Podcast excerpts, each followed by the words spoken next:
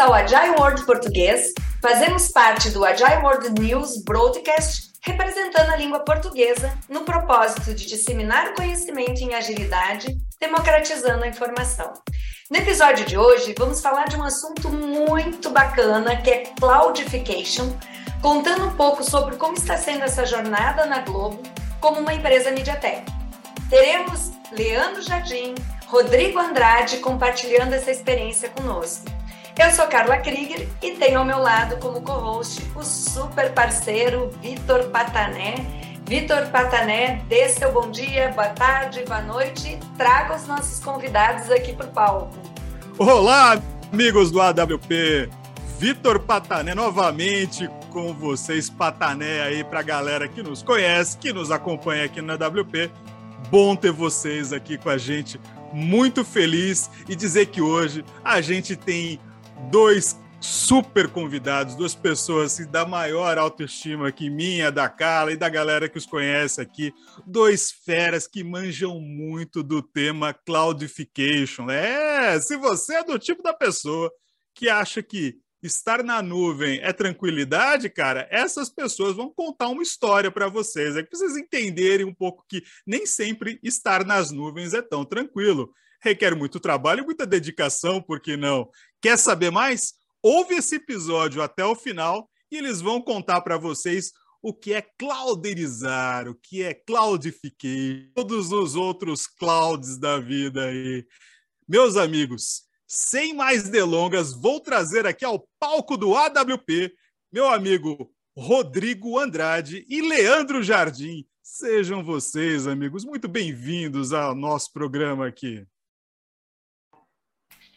Bacana, muito legal, Patané.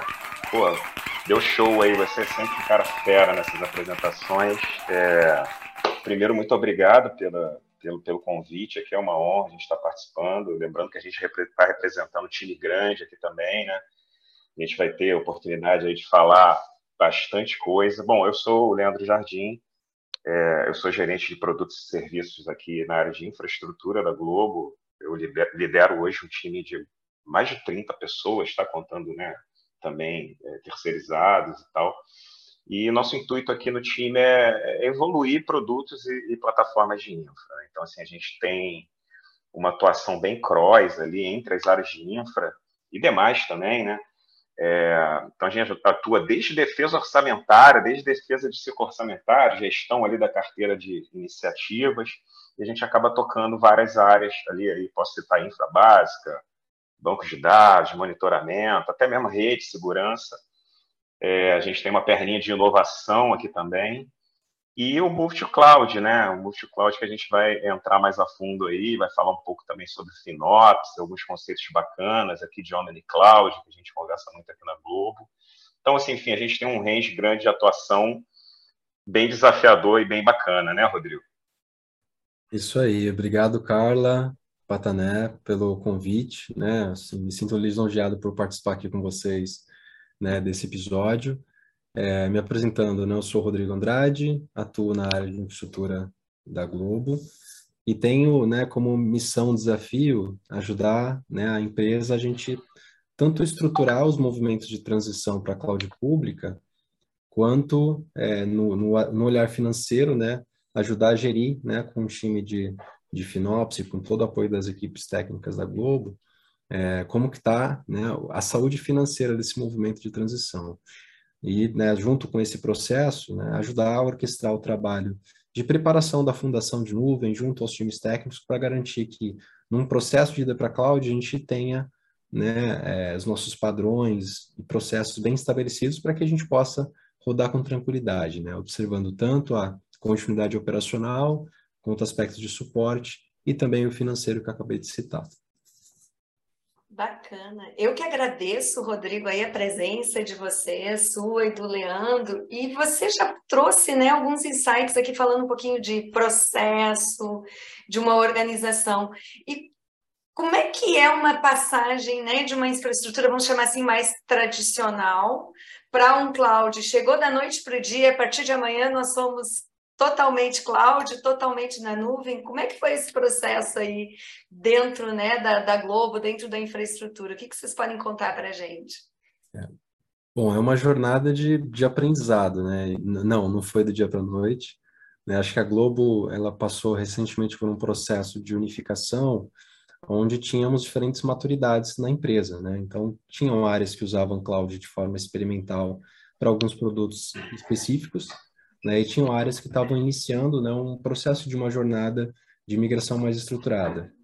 Mas todo e qualquer movimento de, de uso não exploratório, né, de, migração, de, de cloud pública e de migração também, ele demanda um, uma avaliação, né, se faz sentido né, você migrar um conjunto de aplicações de serviço para a nuvem ou não tanto pelo aspecto né, operacional de se manter aquela aplicação é, num ambiente diferente do que ele está, né, na sua estrutura própria, com controle, dentro da sua lojinha, do seu data center. E aí também tem que levar em consideração aspectos financeiros. Né? Se no final das contas a conta fecha e para a empresa é vantajoso esse movimento. Então, para a Globo, né, a gente, quando vai fazer um movimento mais intenso de migração, e a gente está no segundo, né, e esse segundo é muito grande, o Codification, a gente passa por uma estruturação de um business case, que nada mais é que avaliar né, todos os custos que a gente tem com infraestrutura, com licenciamento, com é, até operação, e avaliar se nessa transição para nuvem a gente consegue, né, com eficiência e gerando valor agregado para o negócio, de agilidade, melhoria funcional e operacional, se sustentar. Então, tudo começa nessa preparação de um de um case, né? Um case para sustentar a ideia de que ida para cloud é um bom negócio. E, e, a gente tem uma particularidade bacana aqui na Globo, né? É, principalmente nos acessos ali aos produtos digitais, assim, os grandes portais, um G-Show, Votação BBB, Cartola, Globoplay, enfim, todos os produtos digitais aí que são até alguns bem conhecidos, é, que particularidade é essa? Né? A gente recebe uma enxurrada de, de acessos simultâneos. E eu acho que vai um ponto bacana aí da motivação para ir para a nuvem. Né? Esses acessos simultâneos que a gente recebe, a gente chama de, de, efeito rajada. Né? Você imagina uma votação do BBB, né? um monte de gente entra simultaneamente para votar naquele momento. Né? Ou então algum grande furo de notícia, ou alguma, sei lá, cara, alguma tragédia até, né? que, que motive acesso aos nossos portais, acessos simultâneos, a nossa infra ela precisa ser muito resiliente para suportar isso tudo, né? A experiência do usuário ela precisa estar tá ok, intacta. E como é que a, gente vai ter a nossa infra suportando esse efeito rajada, né? esses acessos simultâneos, às vezes até de bilhões de pessoas, né? É, quando a gente está no, no, no on-premises, a gente tem a gente tem que colocar pelo pico, né? A gente tem que imaginar um pico e, e, e colocar nossa infraestrutura ali. Só que no dia a dia a gente não usa qual percentual daquilo que a gente usa. Então assim a gente afunda um custo grande numa infraestrutura on-premises é, para suportar o pico, que o pico é eventual, né? E, e aí passou a fazer todo sentido para a gente, né? Por esse motivo e por N outros aqui que a gente vai poder discutir, é, ter uma infraestrutura em cloud escalável que a gente possa, no, em momentos de pico, escalar e, e, no dia a dia, norma, né, num, numa, num voo normal de cruzeiro aqui, diminuir. É, eu acho que talvez, posso estar errado, mas talvez seja esse, seja esse o principal motivo, assim, o primeirão lá, né? É, tratar esses efeitos rajados e ter a possibilidade de, de crescer e diminuir nossa infra na nuvem sob demanda. E fazer isso rápido, né? Porque, querendo, como se falou, né, Leandro? Se a gente crescer muito e muito rápido, pensando numa estrutura própria, a gente tem que comprar equipamento, tem o tempo de chegada. Então, todo esse processo, na nuvem, a gente tem. Beleza, a nuvem não é infinita, tá? A gente tem limitações e tudo mais. Não vamos entender o contrário. Mas ela nos permite escalar rápido é, e redimensionar para baixar rápido. Então, a gente pode flutuar de acordo com a demanda de negócio de forma abrupta até. Então, esse, pô, você colocou o ponto perfeito, Leandro. Esse é um principal diferencial que a gente vê que ir para a nuvem é muito vantajoso. Essa estrutura é elástica, né, que o pessoal fala, né? Exato. Você tem uma, uma infra totalmente elástica se dimensionando a tua necess, a necessidade do seu negócio, né? on-premises total, né? Então ela tá lá, pô, precisei, pô, tá lá, né? Preciso de servidor, tá lá. preciso de memória, processamento, ban, tá, o negócio está lá se regulando o tempo todo. Isso é muito legal, né? E, cara, e daí é, eu imagino que assim, legal, a gente vai por uma, uma infraestrutura totalmente dimensionada. Uh, isso é uma parte. Né? Ir para a infraestrutura dimensionada é uma parte, é um ganho. Né? Uh, eu tenho, na verdade, uma perguntinha como, né? Segunda pergunta é, tipo, além de trazer essa resiliência para o sistema, é, existe algum outro tipo de resultado esperado em operar num, claro, além do redução de custo, né? Mas existe algum tipo outro tipo de resultado esperado quando uma empresa faz um movimento desse, né? Que ela possa quantificar depois? Vocês acham que existe e a outra pergunta, que seria na sequência, né? É, eu imagino que o movimento que vocês devem ter feito para levar a quantidade de aplicações de uma empresa do tamanho da Globo, você precisa de um planejamento hercúleo. Cara, como é que vocês operacionalizaram esse trem? Entendeu? Imagina a quantidade de aplicações de uma empresa com o tamanho da tecnologia da Globo, disse isso até pelo tamanho da área de tecnologia, a quantidade de funcionários, né? E como é que você faz para operacionalizar isso para todo mundo, sabe? Conseguir chegar em tempo aí de entregar esse negócio, porque é uma obra hercúlea, né? Perfeito. Bom, vou, vou tentar responder em duas partes, uma pergunta de cada vez. A primeira é, acho que quais ganhos além, né, do aspecto de elasticidade? Tem o ganho sim da agilidade, né? Querendo ou não, é, por mais que a gente já tivesse uma infraestrutura moderna, sempre há uma oportunidade de melhoria, ou em processo, ou em procedimento, para que o deploy das soluções fique mais rápido, ou o atendimento a elas numa situação de, de crise fique mais, é, mais próximo né, do momento eventual de falha. Né? Então, todo esse, esse processo de ida para a nuvem também incrementa é, uma capacidade de a gente entregar soluções mais rápido porque o nosso processo evolui.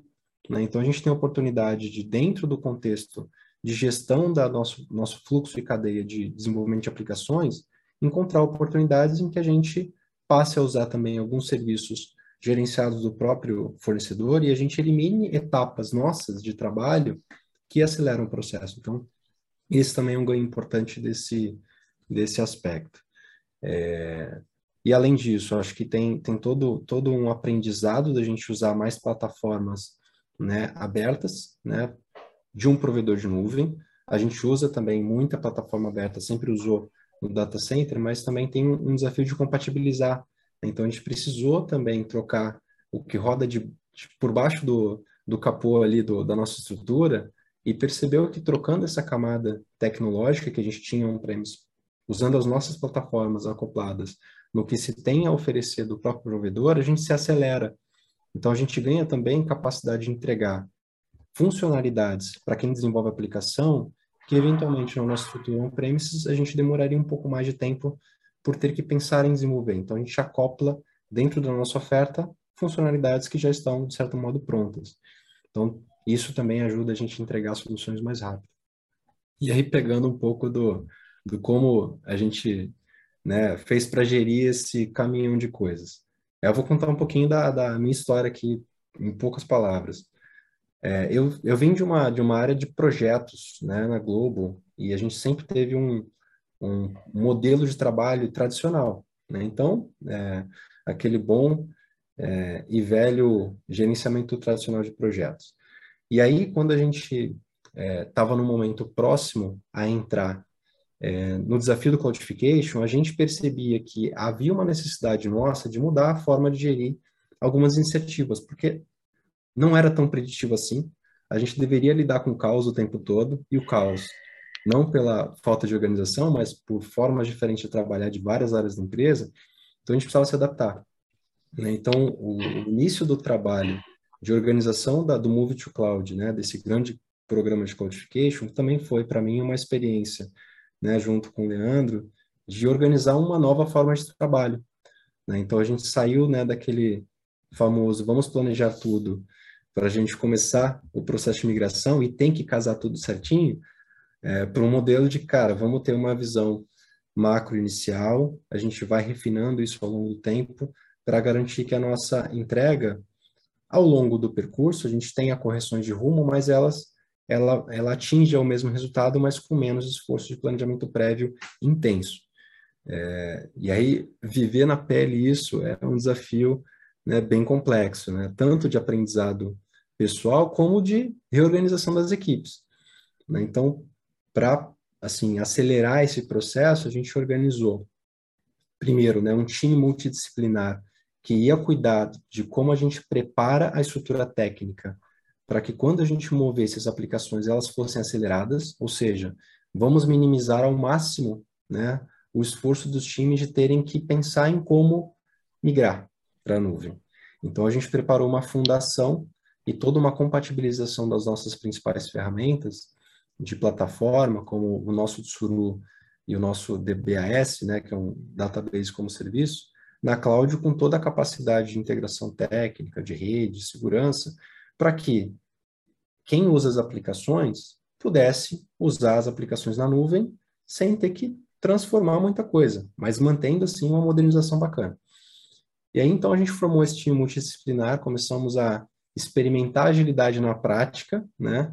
É, e aí, pô, é, essa formação foi uma formação que evoluiu bastante ao longo do tempo, porque como a gente não, não tinha essa vivência de trabalho em agilidade, a gente começou né, da forma mais primária possível. Vamos começar montando ali o nosso, é, o nosso Kanban básico no, no Planner, né? E aí o time começou a trazer um pouco mais de visibilidade de tudo que estava sendo feito no entorno. Ah, precisamos trabalhar para poder construir essa fundação, é, um planejamento micro para dizer o que cada um faz? Não. O que importa aqui agora é a entrega que a gente vai realizar. Então, dentro de um contexto de entrega maior, de uma funcionalidade, cada time se comprometia com o que ia desenvolver, né? O time de monitoração, o time de banco, o time de telecom, de segurança, é, de infraestrutura, para que as entregas acontecessem e o programa como um todo tivesse clareza e visibilidade de que o propósito daquela fundação, que é acelerar o movimento de migração, pudesse estar preparado e, de forma orgânica, a gente foi evoluindo nesse modelo de trabalho. Então, a gente começou né, lá atrás para a preparação da fundação com um modelo é, baseado né, Planner e hoje a gente já trabalha com uma ferramenta mais evoluída, né, com, no caso aqui na Globo, com o Gira. Né? Mas, assim, foi todo um processo de é, também namoro, né? nem todos os times trabalhavam com agilidade na essência prática da técnica, então era muito na, na, no mindset, isso ajudou bastante, mas também tivemos desafios em que né, esse mindset era choque de realidade. Então, assim, a preparação dessa fundação para acelerar a migração foi o primeiro grande desafio de organização interna para que a gente acelerasse o movimento de migração. Aí falei de um desafio, talvez esteja falando até um pouco demais aqui, mas eu vou para o segundo, que também é, é, é, complexo. Uma coisa é a gente preparar uma base para que as coisas fluam e migrem. Outra coisa é a gente pegar, né, e aí o Patané e a Carla conhecem aqui a Globo é, de longa data, pegar todas as áreas da empresa e falar, galera, a gente vai para a nuvem, né? É, todos precisam se comprometer a fazer esse movimento, e o primeiro choque de realidade que eu tive no início, como experiência até para a gestão futura, era quando a gente fechou um, um, programa de migração, a gente fechou um plano ainda cartesiano. Né? Quando a gente fechou um BC, a gente fechou uma visão, ó, tem um tempo aqui, XPTO, que tem que fazer isso aqui, Primeiro, vamos migrar todos os ambientes não produtivo, depois a gente faz tudo que é produção e vida que segue, como se fosse lindo, maravilhoso, numa fabriquinha de pão, de migrar para a nuvem. Primeiro choque de realidade, não dá para ter fabriquinha de migração. Né? A, a Globo, no contexto que, a, que tem de diversidade de tecnologia em uso e a própria liberdade, que é muito favorável à inovação dos times, não permitiam que a gente rodasse uma fabriquinha. Então a gente mudou logo no marco zero, que é vamos planejar a ida, a fundação está pronta, vamos começar a botar a mão na massa, a gente mudou a abordagem, porque a fábrica trazia uma concentração de responsabilidade forte na área de infraestrutura, onde a gente ia ter que mover né, esses fluxos com validação da área de negócio, e não ia funcionar. né? Então aí o primeiro choque é o seguinte, não, não dá para trabalhar assim. A gente precisa mudar a forma de fazer essa migração e trazer a responsabilidade para cada uma das áreas que gere, detém e mantém tanto os produtos quanto as plataformas. E a gente, como né, orquestração do programa, preparando uma fundação que acelere esse movimento, a gente facilita, a gente orquestra, a gente engaja times técnicos para apoiar na migração. Então, a gente tirou um, um modelo de trabalho onde teria uma gestão centralizada para realmente executar e mover esse todo, e trouxe para as pontas, né, para todos os times que de fato conhecem os próprios produtos que ofertam, a responsabilidade deles fazerem o processo de migração, né?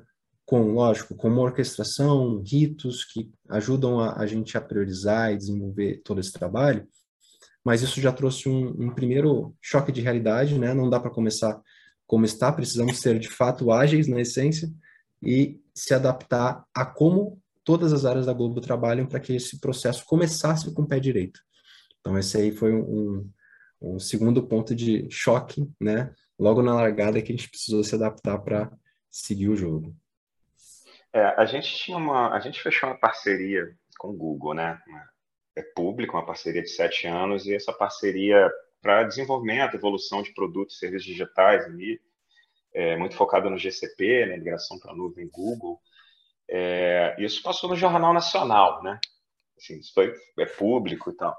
E, e aí, quando a gente começou a conversar com os times e construir todas essas pontes que, que o Rodrigo falou, é, a gente passou a ter um objetivo comum ali, né? Estava muito claro para todo mundo que a gente precisava migrar. E a galera tinha o seu dia a dia, óbvio, né? Todos os seus desafios ali do dia a dia. É, mas a gente teve, passou a ter essa clareza né, da, da, da, da, migração, dessa parceria estratégica, de quão estratégica era, e teve todo um apoio, um suporte ali da, da nossa autodiretoria, né? Então isso foi muito bacana, a gente passou a ter um, um objetivo comum, né? E a galera começou a trabalhar e foi muito legal é, esse, esse, nosso choque de realidade aí, né? Entre aspas, e como é que a gente conseguiu sair dele, de novo, construindo essas pontes e levando o, o para as pontas a responsabilidade, né? E, e, é, foi bacana, né, Rodrigo, a gente conversando sobre isso na época e, e ver como é que a coisa funcionou, né? Como é que a coisa funcionou bacana é, hoje, né? Tá funcionando, né? Porque a gente tá, tá migrando ainda. Né? Sim, sim, sim. É, bacana que vocês trazem né, vários insights quando a gente fala eh, aqui da questão da, da agilidade, de perceber que eh, os times podem se auto-organizar para um objetivo comum. Né? Óbvio que existem governanças, diretrizes, né, uma série de questões uhum. para ter o um alinhamento estratégico.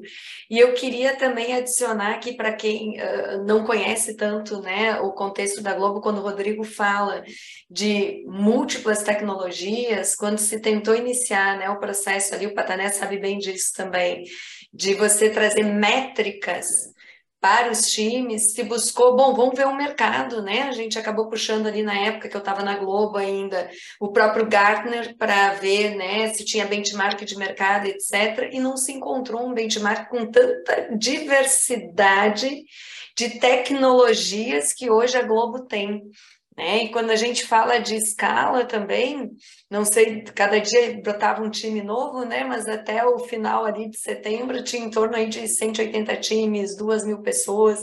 Quer dizer, a gente está falando de algo uh, bastante grande. E aí vai a pergunta para vocês aí, Rodrigo e Leandro, quando vocês falam né, de perceber essa descentralização e passar para as pontas, com, com esse objetivo, o, o, que, que vocês poderiam trazer aí do que vocês experimentaram que ajudou nessa comunicação? Porque você começa a ter uma série de interdependências, né? uma série de questões que precisam de um alinhamento muito forte. E eu imagino que deve ter ocorrido falhas, como ocorre né? a vida como ela é, mas se vocês têm algum ponto aí, de repente, que vocês acharam que foi aí super bacana, que ajudou nisso, né? Um pouquinho do que o Leandro já trouxe ali, de conseguir trazer o propósito para os times. É, acho que falando um pouquinho do né, o que, o que a gente percebeu que fez que deu muito certo, né? A questão da responsabilidade vai além da execução, né? Da, da área se, se ver dona daquele processo e garantir que ele aconteça, mas vai também da forma como a gente se divide, dá a palavra para cada um, falar, falar do seu, da sua própria evolução e falar como vai, como planeja fazer o seu movimento.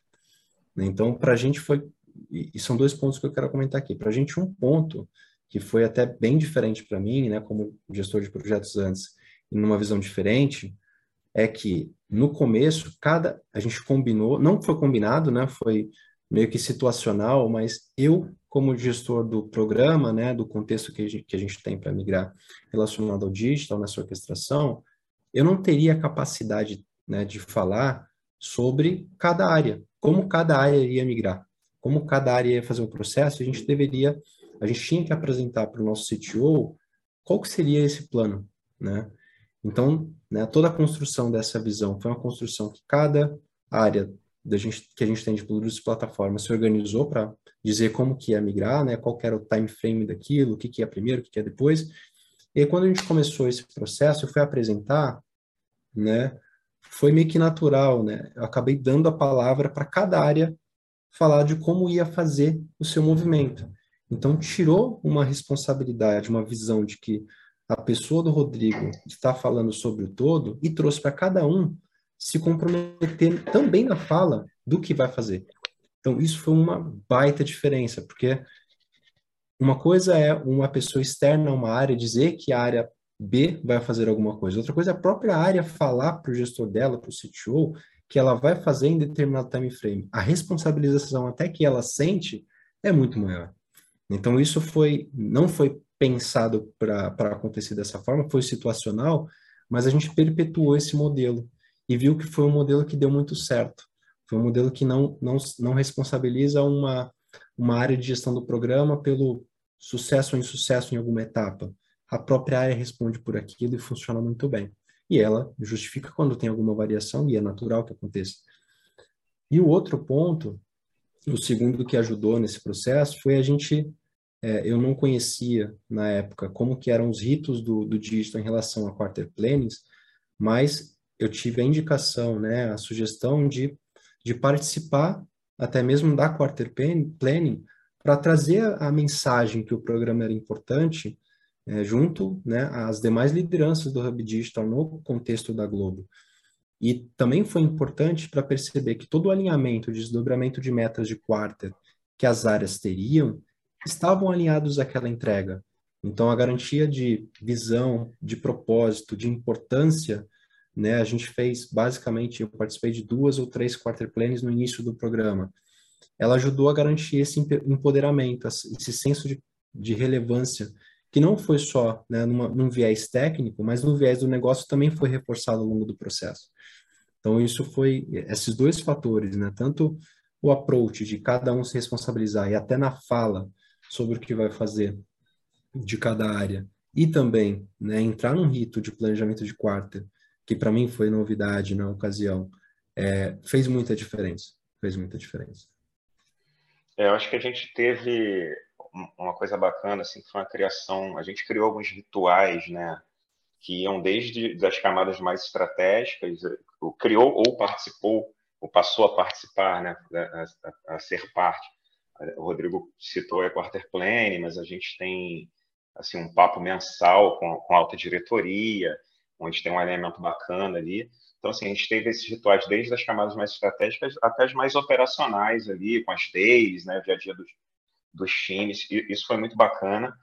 É, e a gente criou, que eu acho até legal você falar, Rodrigo, é, várias iniciativas para levar o que, é que a gente estava fazendo para a empresa como um todo. Aí tem a, o Cloud Day, né? não lembro agora os nomes, Tech Day. Então, assim, a gente criou canais né, pra, de comunicação uhum. ali, é, onde a gente colocava ali né, os rituais naqueles canais, a galera fazia parte, a galera que tinha que ir lá é, e buscar a informação, né? tinha que se sentir dona a ponto de ir lá e, e as coisas começaram a funcionar ali. Acho que é legal falar um pouquinho desses é, rituais que foram criados, que, que acho que são é, essas iniciativas de engajamento também, né? não só aqueles rituais lá de desde OKRs até deles e tal, mas acho que das iniciativas de engajamento acho que foram bem bacanas, né? Perfeito, perfeito. Não, é bem bacana citar isso também, que foi outro ponto que é, sempre num grande programa, né, quando a gente tem alguém fazendo o processo de gestão, é, existe sempre alguém que falta ser envolvido e avisado de alguma coisa. Não, não tem situação que alguém né, acha que tem que ser envolvido ou deixe e alguém esquece de envolver. Então, qual foi o ponto que a gente acabou se deparando? Né? No processo de construção de toda a fundação, a gente usou a tecnologia que a gente tinha para tornar todas as agendas e todo o conteúdo que a gente tinha relacionado ao programa público para dentro da organização. Então, criamos um canal onde era o nosso radiador de informações, onde lá tinha toda a documentação do projeto, um grande chat para a galera interagir ou ter comunicados, e também a agenda pública do que tinha em relação com o programa. E aí eu passei, né? No começo sempre passamos, né? Por algumas experiências em que a área A, a área B não, não foi chamada.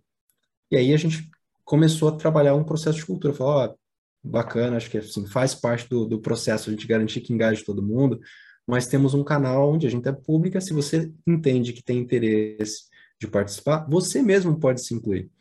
Né? E aí, fazendo esse processo por uma, duas, três, quatro semanas, eu não tive mais reclamação de que a galera né, tinha que se envolver e não se envolveu, porque era parte da iniciativa dela fazer, não só de um ponto central, garantir que sejam chamadas as pessoas. Então, isso foi um, um ponto legal.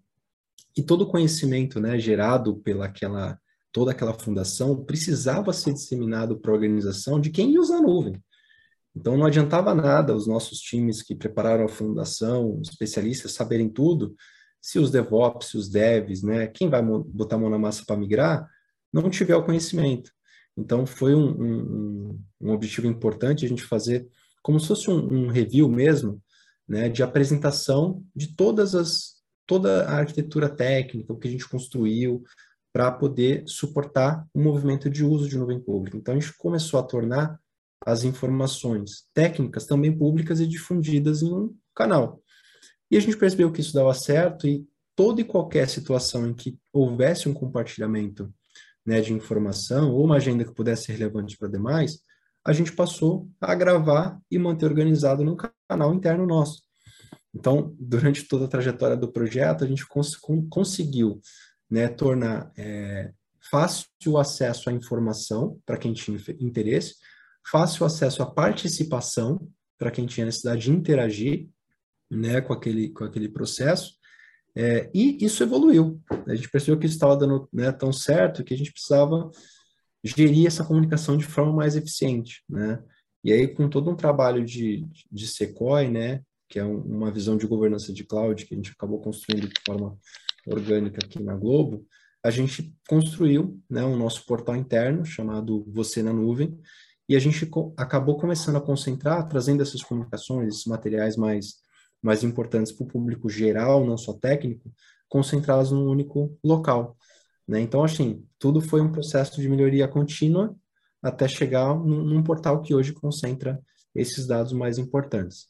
Mas tudo assim, no princípio da transparência, né, de que cada um tem que se responsabilizar. Não adianta querer que alguém cobre, né? A responsabilidade está na ponta.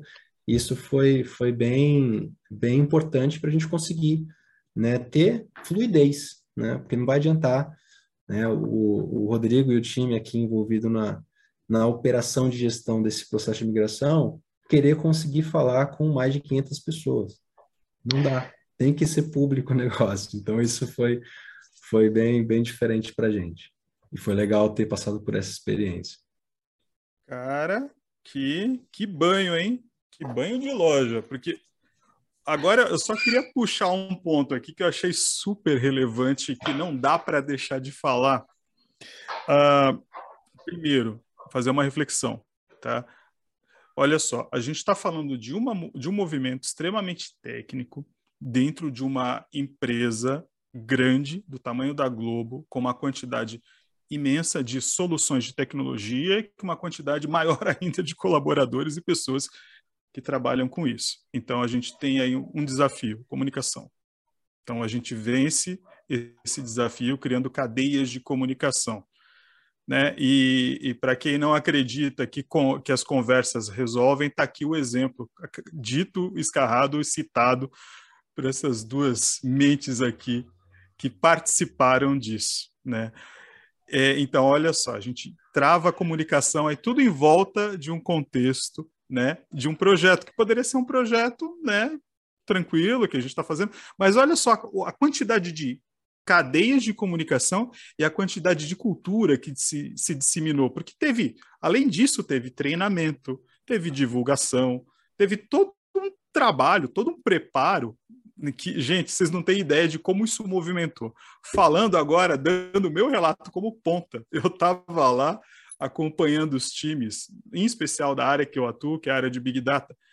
É, foi impressionante a forma como isso movimentou as áreas, de modo que, tipo, era difícil você ver uma área que não tinha dentro dos seus objetivos, dos seus OKRs, é, um momento que se falasse sobre clouderização, sobre cloudification. Isso realmente entrou no cerne da galera. Tamanho foi o empoderamento das, das pessoas sobre esse tema. Poderia ser só mais um tema técnico, mas o negócio ganhou uma dimensão. Então você via o tempo todo, você vê as pessoas parando para estudar sobre aquilo, as pessoas parando para fazer curso sobre aquilo, porque teve, né, Rodrigo, também um trabalho de curso, também treinamento de cima das soluções que eles iam usar lá dentro e de que forma eles iam prover isso para fora, tá? Então, assim, só para trazer um pouco o meu relato também para fechar esse arco, porque eu estava do outro lado lá da ponta, e vendo essa galera doida trabalhando com esses planejamentos e participando de reunião, indo para discussão e participando de ciclos de conversa, palestra. Então, olha quanta coisa a partir de uma solução que até então era somente técnica se formou. Quantas coligações foram feitas, quantos elos aí apareceram, né? Isso é extremamente rico, né? E falar em riqueza, né? É, até aproveitar, agora é uma dúvida minha, né?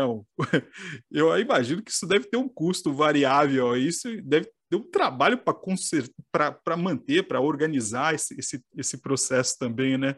Daí eu chamar o Leandro, talvez, que consiga dizer alguma coisa para a gente, o Rodrigo, como é que foi essa questão de controle desse custo aí, que também deve ser uma coisa monstro, né? Não, isso é, cara, dá pano para manga, assim, quando a gente sai do, do ambiente on-premises ali, né, é, onde a gente tem um custo que, que é o CAPEX, né, é, e a gente vai para um, um modelo é, na nuvem, é, onde a gente tem uns custos mais variáveis, a gente paga com, com, com operacional, né, o OPEX, é, a gente costuma falar né, que a gente paga pelo que a gente aloca, não é pelo que a gente usa, pelo que a gente aloca. Então a gente tem que ter muito cuidado com como que a gente está alocando esses recursos na nuvem, né? porque a gente está pagando por eles. Se a gente alocar e não usar, a gente está pagando pelo que aloca. E aí aquela história lá, no início, né, que o Rodrigo contou da construção do business case e tal, ali é que vai por água abaixo. Então é, a gente teve que implementar uma, uma cultura, né, que, que a gente fala aqui, que a gente chama de FinOps, né, a gente chama aqui de Dev FinOps, né, que é uma gestão eficaz do, do custo na nuvem.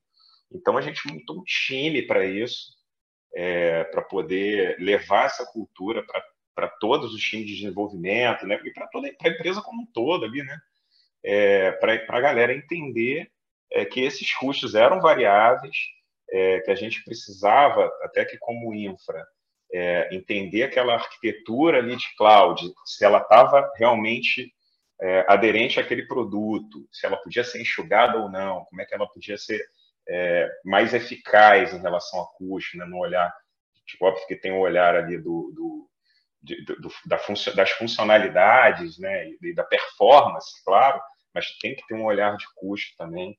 Então, assim, isso foi muito desafiador, essa, essa cultura, tem sido muito desafiador, e eu acho que nesse pouco mais de um ano aí, né, Rodrigo, a gente conseguiu evoluir bastante com essa cultura, e aí acho que você pode, a gente tem é, você que está mais imerso ali com o time Dev FinOps, né?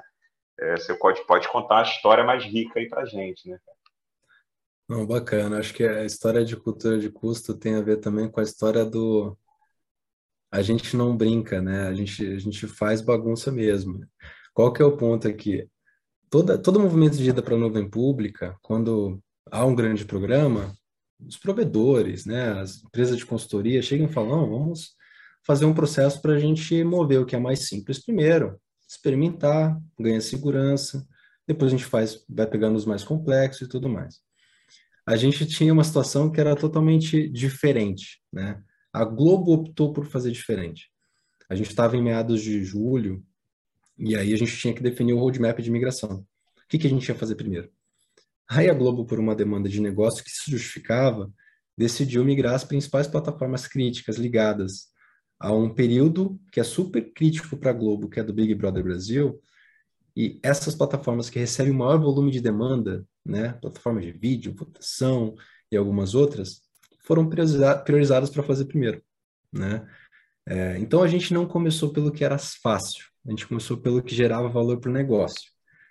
Só que começar pelo que gera valor para o negócio, num processo de migração que a gente está aprendendo a fazer algo novo, é, tinha um nível de incerteza grande. Então, toda é, a gente, com sucesso, conseguiu preparar essa estrutura, testar, estressar, é, e aí a gente né, foi rodar o período de, do Big Brother de 22 nessa plataforma, né, com um ambiente seguro, altamente escalado, para garantir, a princípio, toda e qualquer situação né, crítica com a cabeça de data center na nuvem. E lógico, né, depois de duas semanas do programa, é, já com esse time formado, né, para acompanhar o consumo, ver o que está acontecendo ali, a gente percebeu que seria insustentável manter um nível de escala que existia para o nível de consumo real que se tinha, e a gente percebeu, não, não dá para a gente passar um período de um Big Brother inteiro, que são 100 dias, nesse tamanho, né? É, e aí foi o primeiro choque, né? O choque foi ver o boleto, ver a fatura, ver a conta. Né? Então, quando chegou a primeira conta, falou, ó, duas semanas de Big Brother custou isso, é, foi um choque, um choque de realidade, de perceber que não, não dá para a gente só pensar em é, rodar na nuvem com segurança. A gente tem que pensar, sim, desde já no começo, sobre a nossa eficiência, com segurança, com responsabilidade, sim, mas sobre eficiência. Então, esse marco, né, que foi semana 2 de Big Brother, né, com custos né, relativamente astronômicos, trouxe um choque, foi bom, né, porque amadureceu mais rápido a percepção de importância de gerir o custo na nuvem para todos os times, e a gente saiu, né, com uma visão proporcional, né, de, no início que a gente estava em vai 100% com essas duas semanas, a gente passou para 50% ao final do programa. A gente baixou quase 50% o custo total que a gente tinha, porque durante o programa, né, as equipes com cautela, segurança, foram refinando o sizing das suas soluções, né, para a gente chegar num patamar mais dentro de uma realidade. E aí isso passou a ser né, um mantra, né, que a gente precisava migrar, sim, mas migrar e otimizar, migrar e otimizar. Otimizar ficou um processo cíclico, contínuo, né, e, e, e perene na cadeia da migração. Porque se a gente fosse olhar só esse aspecto ao final, a nuvem não valeria a pena. Conta bem. Conta é, bem. Você estaria fazendo o que tinha um Primus na nuvem, né? Ou seja, é, é um aprendizado ali de usufruir do elástico, se eu estou entendendo, né, Rodrigo? É entender melhor ali o benefício que a nuvem traz, que é da elasticidade, e não eu trazer uma segurança, e por mais que não seja para o ano todo, mas um uhum. período desnecessário manter ali no, no alto investimento de infraestrutura vamos dizer assim, né? E aí eu fiquei curiosa, porque a gente sabe que quando tem muita rajada, o cliente sente, né? Quando a infraestrutura não está adequada. Ou não consegue votar, ou fica demorado, ou dá erro, dá uma série de questões. Como é que foi essa experiência, assim, se vocês têm, né, aí alguns dados ou informações do ponto de vista do cliente, né, ali do, da pessoa que estava assistindo, que foi fazer a votação? Vocês têm ideia de como é que foi aí a experiência? Sim, é, acho que falando de votação, que era o que mais chamava atenção desde sempre, por conta do, do momento, né? tem todo o aspecto de assistir os vídeos, né? Assistir os canais, que eventualmente a saída de uma pessoa da casa de forma abrupta chama todo mundo para ver o Globoplay ao mesmo tempo, então tem um efeito ali rajada de vídeo. É, assim como tem o efeito rajada quando a galera tem um programa quente no ao vivo e aí quer continuar vendo no Globoplay, então tem outra, outro tombamento de uma quantidade de usuários que não é pequena, mas a votação especial era uma que a gente tinha uma preocupação porque o volume, se a gente perde voto, é uma contabilização a menos ali num resultado final. É, e a gente conseguiu né, dentro de um processo controlado durante o período do Big Brother e transi transitando né, a plataforma que a gente usava para receber os votos é, da nossa estrutura própria para a nuvem pública. Então, a gente fez um processo gradativo né, de, de, de entrega dessa funcionalidade para o usuário final, onde a gente saiu de 10% no início do programa para 100% no último paredão. Então, isso de forma gradativa, fazendo esse chaveamento. E o que a gente percebeu é que por conta da tecnologia, né, por conta de toda a evolução que a gente tem numa plataforma ofertada pelo fornecedor e as diferenças entre a evolução que a gente tinha na estrutura on-premises para essas tecnologias, a gente notou que a, a resposta do ambiente era muito mais uniforme na nuvem do que o que a gente tinha né, on-premises. E o que, que é a resposta uniforme? A gente variou o volume de votação numa escala né, de é, milhões, milhões de votos, centenas de, de votos por minuto, centenas de milhões de votos por minuto, a milhões de votos por minuto, né? E centenas não, desculpa, milhares de votos por minuto, a milhões de votos por minuto. É, e a gente percebeu a consistência da resposta da plataforma de nuvem, né? Por ela ser elástica e permitir que as tecnologias ofertadas tivessem um padrão sempre comum de estrutura, a gente observou uma, uma, o que a gente chama de latência muito baixa quando a gente muda patamares de volume de uso, diferente do que a gente tinha na estrutura on-premise. Quanto mais volume a gente tinha, mais a estrutura né, degradava sob o ponto de vista de tempo de resposta. Então, a gente percebeu uma diferença ali de, é, de resposta nas aplicações em que garantiu que a gente não tivesse um volume de perda de, de votos no momento de estresse. Isso foi bem interessante. Então, acho que a gente, a gente não teve nessa edição passada uma situação em que a gente ficou é, com a estrutura sobrecarregada ao ponto da, da galera não conseguir votar. Isso foi bem, bem legal. Muito bem, muito bem. Olha só, mais uma vez, né, a gente tem aí a situação. Né, da, agora a gente está falando da tecnologia afetando diretamente a vida do consumidor né, da galera que consome isso e como melhorou a experiência do usuário. Eu acho isso incrível, gente. Esse tipo de coisa não tem preço. Poder participar, assistir esse tipo de evolução tecnológica é, é fantástico. Né? Muito bom. Que bom que eu vivi para ver isso. Olha só, tô, me sinto um privilegiado. Mas, amigos, estamos naquele momento né, especial aqui no Agile World que, quando isso aqui acontece, a gente quebra a casa, aí o cloud cai, o link não funciona. Não, brincadeira, sacanagem. Mas nesse momento a gente convida vocês, aí, os nossos convidados, os nossos participantes aqui, para contar um caos, uma situação engraçada, embaraçosa, diferente, alguma coisa que, um perrengue que vocês passaram. Agora é o momento perrengue, né? Porque imagino que no processão desse daí, nem tudo foi rosas, né? Nem tudo foi mil maravilhas. Então deve ter tido alguma situação engraçada, embaraçosa, alguma situação que, enfim, rolou. Seja nesse processo, seja aí ao longo aí da carreira de vocês, profundos conhecedores de nuvem. Vocês têm alguma história para contar aqui para gente hoje, para nossa audiência?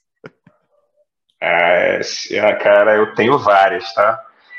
Vai ser difícil escolher uma aqui, eu acho que eu vou contar mais de uma, mas nenhuma relacionada a cloud, nem a agilidade. Ninguém roubou post-it de ninguém. Aqui, ah, tá bom. Assim, mas já tem, tem alguns perrengues aí, assim, e é muito bacana a gente participar de eventos, né? Já participei de alguns eventos, por exemplo, o Rock in Rio foi um deles, eu tive a oportunidade de participar de Olimpíadas também. Mas a gente teve uma situação engraçada no Rock in Rio, onde a gente tinha que é, é, é, muito, muito grande lá, né? O, a cidade do rock, o Parque Olímpico, hoje eu não lembro nem qual foi, mas é, é, é muito grande, então assim, é distante, né? Os, os, locais, os palcos, né? E a gente precisava andar e levar equipamento, eventualmente. A gente tinha um carrinho de golfe, né? Que era compartilhado ali, né? Os times. E aí, uma vez eu estava liderando um time e eu recebi uma reclamação de que um rapaz do meu time estava lá dando cavalo de pau com carrinho de golfe. então, assim, foi um estresse danado ali para tentar contornar. E aí, no dia seguinte, um outro subiu, resolveu subir um drone no, meio da cidade do rock, num dia que estavam testando drones lá. É, e aí esse cara, como é que o cara entrou com drone? Então, não sei nem se eu posso falar isso, mas falei. E assim, no meu, é, é, no meu começo, no meu início de carreira, assim, eu passei um perrengão. É, eu comecei assim consertando telefone, né? Trabalhava na telefônica local aqui do Rio, né? E, cara, eu costumo falar que eu resolvo muitos problemas hoje que, com coisas que eu aprendi lá atrás. Né? Eu entrava na casa do cliente, né? Eu tinha que ter jogo de cintura muitas vezes para resolver problemas ali. E uma vez eu estava na rua, com o meu carrinho com a escada em cima, e, cara, um, rapaz chegou assim do meu lado e falou: ah, tudo bem, tudo bem. Foi até educado, né? Falou: meu, meu telefone está com problema, você pode verificar? Eu falei: olha, já tenho aqui meus chamados do dia, mas me dá um número aí que, né? Vou tentar. Aí ele foi e simplesmente assim, o cara estava armado. E falou: não, vamos comigo agora. Eu falei, tudo bem. E aí eu fui seguindo o, o, o rapaz que morava ali, na, numa rua logo ao lado, e liguei para um amigo, que, que era meu parceiro lá, que né, a gente sempre se ligava quando tinha algum problema. E falei, cara, me ajuda aqui, vai lá para a central agora, que eu preciso consertar um telefone em cinco minutos. Cara, beleza, o cara correu para lá e eu consertei o telefone e, e seguiu a vida. Mas é, foi, foi um momento bem tenso ali, cara. Caraca, bicho. Ou seja, como eu falei para vocês aí no começo, vai achando que é fácil a vida dessa galera que trabalha com infraestrutura, com rede, com nuvem. Não é fácil, não, amigo. Já passei por isso, já passei por situações complexas aí da vida. Eu tenho passado também em infraestrutura, então eu posso falar com alguma propriedade aqui. Já já tive os meus momentos de, de cabista, trabalhar com bloco crone, trabalhar com multiplexador digital, enfim, já tive alguns momentos, então eu posso trocar um pouco aí com os colegas, e eu entendo que isso é um perrengue danado. Cara, que bom que você conseguiu passar por tudo isso e está aí com a gente para contar essa história. Mas e diga deve aí, cara. Ter sido uma boa experiência para o cliente, para o usuário que estava armado, né? Que está aí vivo para contar, graças a Deus, né? Que bom, que bom. Cara, assim, uns dois anos depois, eu estava parado num sinal. Eu já nem trabalhava mais, né? Tava meu carro particular. E aí, um cara saiu, eu tava vendo pelo retrovisor. Um cara saiu de dois ou três carros atrás, assim, veio andando. E, e era ele. E ele, aí ele, ele me lembrou de mim, aí eu só, né, quando eu, quando eu vi. E ele bateu no meu muito obrigado por aquele dia, assim, todo simpático, né? Poxa, eu não esqueci de você cara, poxa, muito obrigado e tal. Aí ele deu um cartão com o nome dele, eu nem lembro o que o cara era. Qualquer coisa, qualquer problema, você me liga, eu te ajudo. Tá, olha só, cara, que doido. Olha a fidelização aí do cliente. É. A vida ensina. E aí, Rodrigo, tem algum perrengue aí para compartilhar com a gente? Tem, tem. Não é de nuvem, é, mas é, é um que eu, eu lembro com bastante carinho. É, eu estava gerindo um projeto que tinha né, na época para a TV Globo, que tinha o objetivo de é, experimentar uma tecnologia de replay em 360 graus nos jogos de futebol. Né? Então, para implementar essa tecnologia, a gente, no Maracanã, a gente colocou 14 câmeras numa meia-lua do estádio, bem lá no perto do catwalk, ali na área bem alta ali do, do estádio, estruturou um projeto, montou uma sala técnica, tudo aí, tá, tudo aí é lindo, é coisa de projeto. Só que essas, essas câmeras, para que a gente pudesse fazer o replay em 360 graus, precisavam né, de uma marcação né, é, de referência de vídeo para que ela aprendesse como o, o campo funciona, para depois construir todo o processamento de imagem.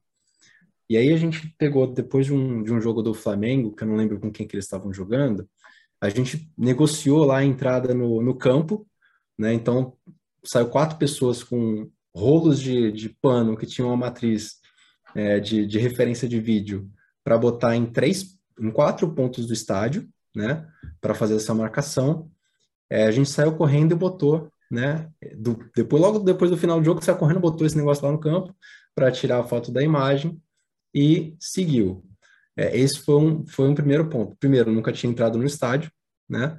para fazer algum tipo de coisa, nunca tinha entrado no gramado. Aí a gente botou aquela, aquela cartonada lá numa gramada para tirar foto. Aí a continuidade disso foi que a gente, a gente precisava pegar isso à noite, né, com a iluminação do estádio, e precisava pegar durante um dia de sol, né, que jogos aconteciam à noite e à tarde. A gente foi fazer a mesma coisa no dia do sol, aí sim, sem jogo, foi combinado com, com o pessoal do estádio, botamos lá as marcações, né, nos cantos do campo. Até lindo, gravou, tirou foto, né, pegou as referências do campo, tiramos esse material. Aí, no dia seguinte, a gente teria um jogo importante para passar na tela em que a gente ia experimentar o sistema pela primeira vez. O que, que aconteceu? A gente não sabia. É, quando a gente cobre o gramado com alguma coisa, fica a marca no gramado. Então a gente deixou no, nos quatro pontos do estádio uma, quatro marcas grandes escritas FIDI, que era a tecnologia que a gente estava usando lá do fabricante. É, e no outro dia, eu, na hora que eu fui ver o início do jogo, eu falei, não acredito. A gente marcou no ar o que a gente fez de preparação para o vivo. Ninguém reclamou, né? Se reclamou, não chegou até mim, mas eu fiquei gelado porque a transmissão da Globo foi com a marcação nos quatro campos do, do estádio, com uma bandeira que eu tinha ajudado a botar. Foi muito, muito tenso. Aí, Ainda bem que a palavra foi feed, porque podia ser pior, né, Rodrigo? Ainda bem que não foi Globo. Caraca! Feed ninguém sabia o que era. É, mas foi isso, foi isso. E no dia seguinte, liga alguém da empresa tal da FID e falou: Eu queria agradecer aí pela propaganda. Fantástico. Pessoal, bate-papo muito bacana. Eu não vi o tempo passar, mas a gente já está chegando aqui no final do episódio. E aí eu vou pedir para vocês, Rodrigo, Leandro, uh, vou deixar esses minutos finais aqui, o palco completamente aberto, então vocês podem trazer aí dicas, seja de cloudification ou não, né? Dicas aí que vocês podem trazer, pessoas que possam estar enfrentando desafios parecidos, seja de tecnologia ou dessa mudança mesmo, né? De, de forma de trabalhar. Alguns convidados falam de treinamentos que eles dão, workshop, etc. Enfim, o que vocês quiserem aqui para se despedir dos nossos ouvintes, do pessoal que está nos acompanhando, e já super agradeço a disponibilidade aí, foi realmente aí um aprendizado, enfim enfim, eu estou com vários insights aqui, muito bacana mesmo. Obrigada de coração. Legal, eu queria aproveitar aqui inicialmente para agradecer né, vocês, foi muito bacana o papo. Foi muito legal relembrar né, algumas coisas aqui, a gente vai relembrando, né, Rodrigo? a gente fala, pô, caramba, muito legal. E queria aproveitar para fazer uma propaganda aqui, né, do Globotech Cast, nosso podcast aqui da Globo. É, Carla e Patané tem nos ajudado aí desde o início, agora não mais a Carla, né? Mas desde a concepção da ideia ali, né? A gente está junto, a gente já, já falou sobre bastante coisa bacana e tá, o podcast está divulgado, né? As principais plataformas digitais, né? Então pesquisem lá sobre, sobre Globotechcast, a gente fala sobre agilidade, inovação e tecnologia e tem alguns papos já lá de, divulgados que são complementares a esses aqui. A gente fala no, no momento de plataformas, né, é, plataformas digitais, a gente fala sobre OKRs, a gente fala sobre soft skills, algum, algumas coisas que a gente já já falou sobre, inclusive Rock in Rio, né? Inclusive Rock in Rio a gente já também falou sobre, então é bacana, procurem, é muito legal. Obrigado, pessoal. Eu fecho também agradecendo, né? Acho que é, um, é muito bacana estar aqui representando um movimento de migração que a gente ainda está realizando né, com a quantidade de gente que a gente vem movimentando na Globo. Então é uma baita responsabilidade também falar sobre isso. É, e acho que assim, como dica, recomendação, enfim, para quem vai iniciar uma jornada, quem está nela, cara, abraça a incerteza, né, e continue atento às suas métricas globais, né. Então, se o custo total do seu projeto é o que importa, fique atento para se adequar ao longo do percurso para que aquele custo total seja atingido. Ah, se a resiliência é importante, fique atento para que a gente vá adequando né, o sizing para que aquela resiliência seja atingida.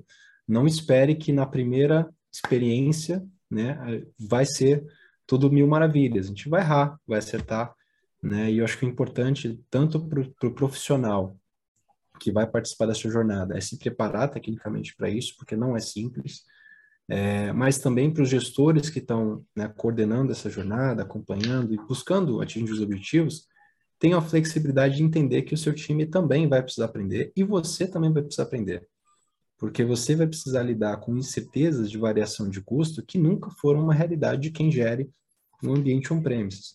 Então, dê paz né, para os seus times trabalharem, atentos às métricas, mas dê passo para os seus times trabalharem. Muito bom. Gente, eu queria agradecer aí pelo tempo de vocês, a honra de ter tido vocês aqui com a gente hoje no Agile Work Português. Foi, cara, um aprendizado e agradeço a Carla também por mais esse episódio juntos. E vou deixar para nossa audiência, o pessoal que acompanha aqui o AWP, aquela velha pergunta: vamos agilizar o mundo? Galera já fez isso aqui nas nuvens, hein? E você? Quando que vai fazer? Bora lá? Bora lá? Vamos lá. Valeu, Tchau, pessoal. Até uma próxima.